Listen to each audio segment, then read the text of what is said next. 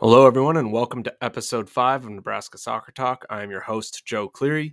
Tonight, I have a brief interview with Coach Tim Walters from the University of Nebraska Omaha women's soccer team as they get ready to take on South Dakota State tomorrow evening in Denver for the semifinals of the Summit League tournament. Here is Coach Tim Walters.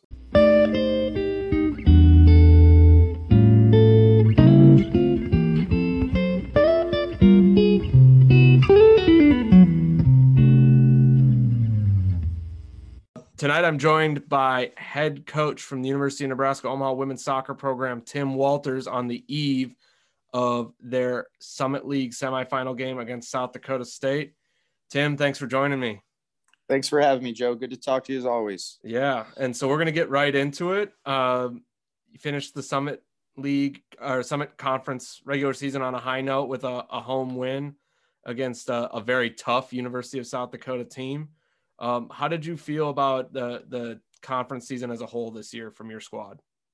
Yeah, I thought overall I thought it was pretty good. You know, I think we're we're not disappointed necessarily where we're at right now. Um, you know, the goal is always to get in the conference tournament. That's always the goal, and then anything can happen from there. So um, we probably feel as a team we left some results out there um, that, that could have been wins for us, but you know, at the end of the day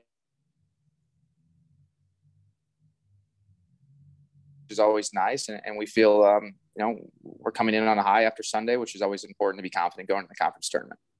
Yeah. And then, and, and both in your probably non-conference uh, or your conference and your non-conference, you may have felt like you've left some results out there, but in your non-conference, you played a, a pretty difficult schedule and got some, some really good results against some power five teams. What, uh, what results, I mean, I think I know the obvious one that stands out from the non-conference season. But what are some of the non-conference results and performances that stand out for you from your from your team this year? Yeah, I mean, there's a lot of them. I think, you know, I think first of all, I, I, I feel a little bad for our players because I think when it comes to to award season, which just happened here, I think some of the players on our team got punished because we played a hard schedule.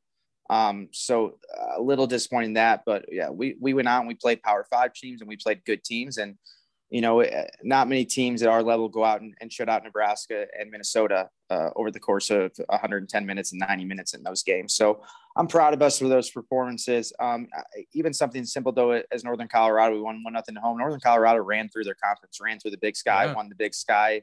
Coach um, of the um, year, Tim Coach Barrera, of the year. like yeah, yeah good, good so, team this year and, and they came here and we won one nothing in overtime, but the game, you know, wasn't that close probably. You know, I thought we were dominant from start to finish. We just, you know, maybe weren't confident in front of goal yet. So um, I think that one stands out, obviously. And then, of course, the Nebraska game stands out. You know, we put a lot into that game, and, and that's something we'll remember as a team. But when you go to the next game, Minnesota, you know, I didn't get to coach the Minnesota game. So um, I watched from a hospital bed uh, uh, watching that game and watched my team go out and, and battle for 110 minutes. And um, I thought they were awesome. I thought they were awesome as a team that has bought into defending the right way and, and being opportunistic going forward. And um, yeah, they, they've been rewarded. And again, those are things that, that they'll remember uh, for a long time. So those ones stand out certainly for me. Those are three pretty good results for us.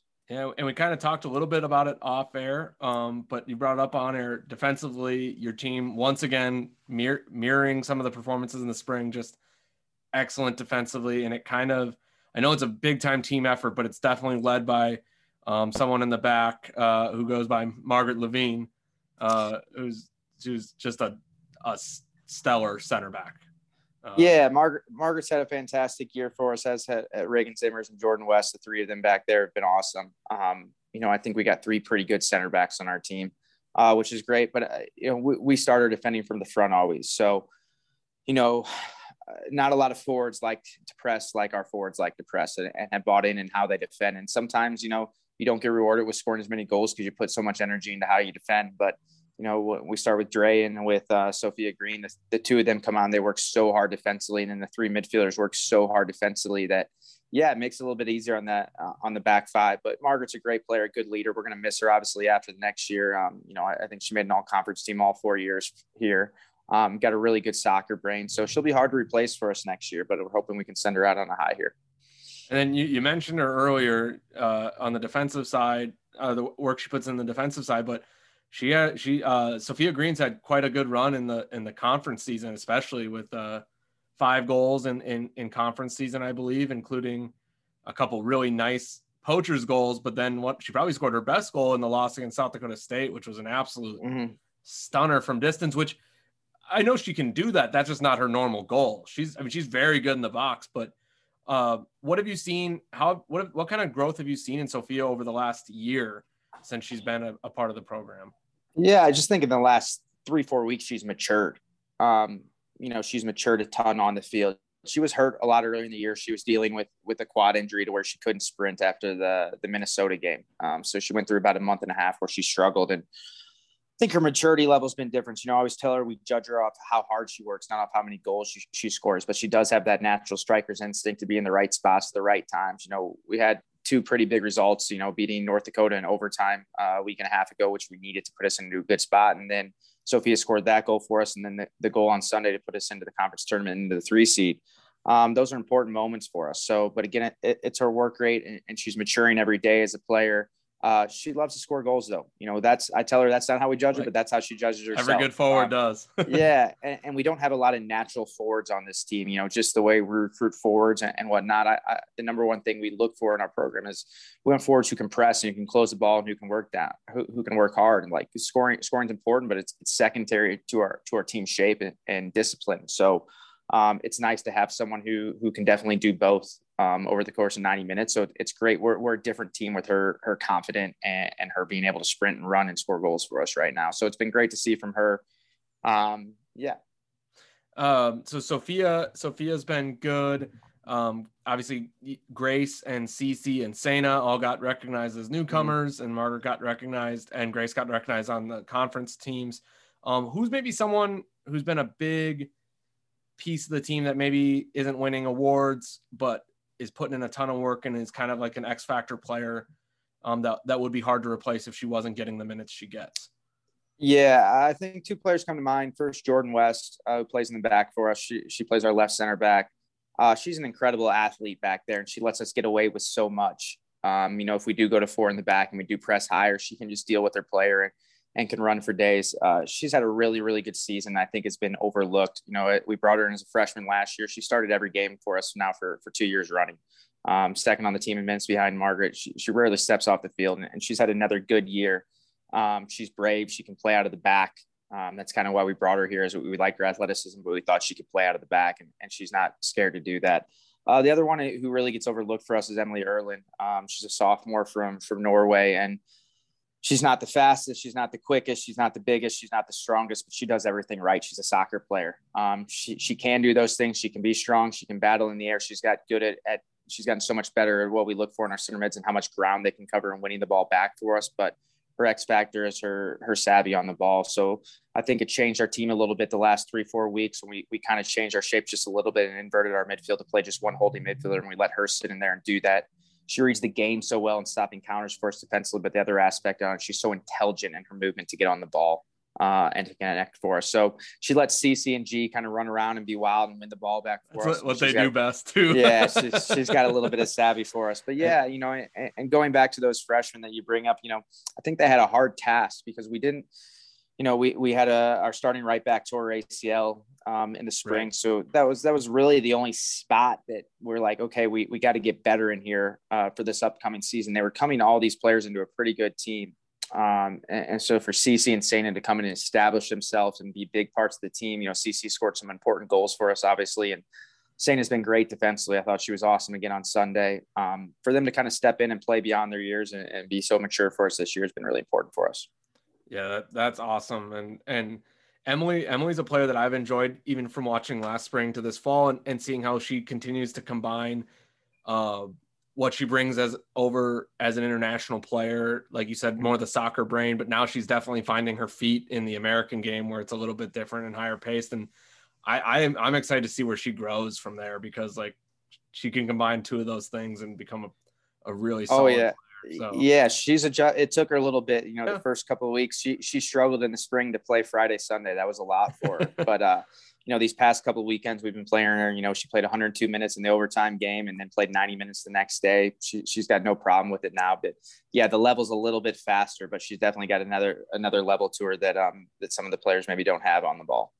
Yeah, and so kind of looking ahead because that's that's where we're coming tomorrow night or tomorrow is uh South Dakota State. And I think the one thing as as someone who is outside looking in, um, the Summit League has changed quite a bit in the sense of I thought it used to be, you know, everyone always talked about Denver, South Dakota State, and then it was like everyone else fighting for those three and four spots.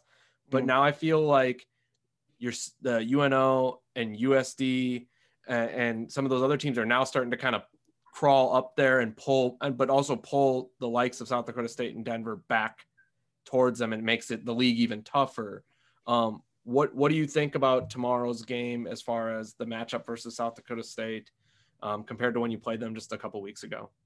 Yeah, I mean we're not at home this time, so it's a big difference. You know, being they've been here and now in Denver since they played them on Sunday. They stayed here and didn't go home, so they've been in the altitude now for five days almost. So it'll be a little bit challenging for us in that aspect of, of not being at home. But I, think the cool thing about our tournament only being four teams is that I think any of these four teams can win it. You know, South Dakota came out here and they needed a result on Friday and they, they got a big tie against Denver, which was awesome for them. And um, any of these four teams can certainly win it. Um, I, I, do feel I'm, I'm, proud of our program where we've come in the last few years that I feel like we've established ourselves. Yeah, have we done what Denver and South Dakota State have done yet? No, we haven't gone to NCAA tournaments and won the trophies that they've won, but uh, I feel like we've established ourselves as kind of being right there and in the mix now. And we played two of the last three finals. I'm hoping we can make it three out of the four last four finals, but it, will be a challenge for us. Smart, they're a good team. Um, you know, I, I think that they are probably the most, uh, the best on the ball in the conference. I think they they have a set way to play, and they get on the ball, and their forwards hold the ball so well, and their attacking mids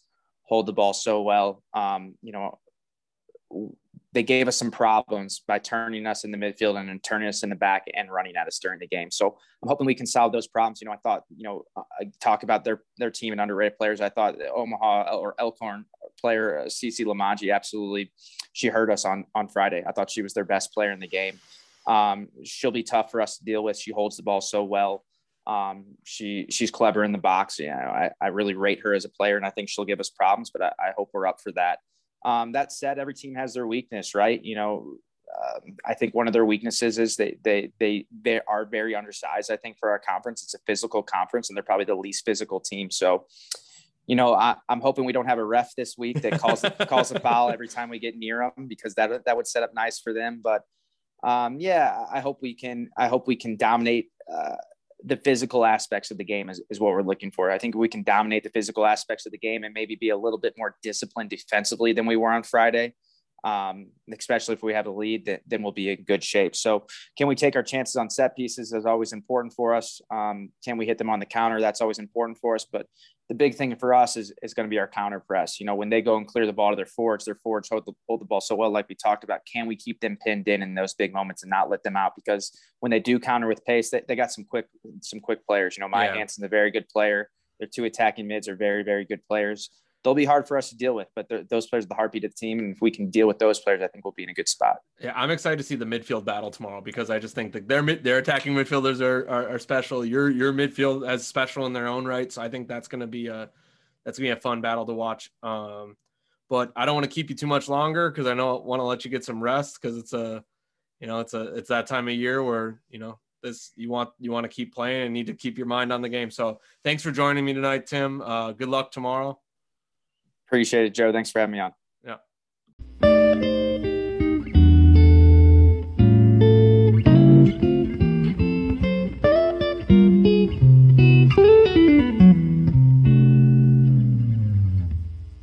And that was Coach Tim Walters from the University of Nebraska Omaha women's soccer program. The University of Nebraska Omaha women's soccer program takes on South Dakota State University tomorrow in Denver for the Summit League semifinal. Uh, South Dakota State's number two seed, UNO is the number three seed, and they play at 5 p.m. Central Time. So make sure you tune in, watch, and support. Remember to rate, review, subscribe, and share so you can listen to the podcast and hear many other great interviews like I had with Coach Tim Walters today, Coach Johnny Torres yesterday. Um, thank you for listening and have a good night.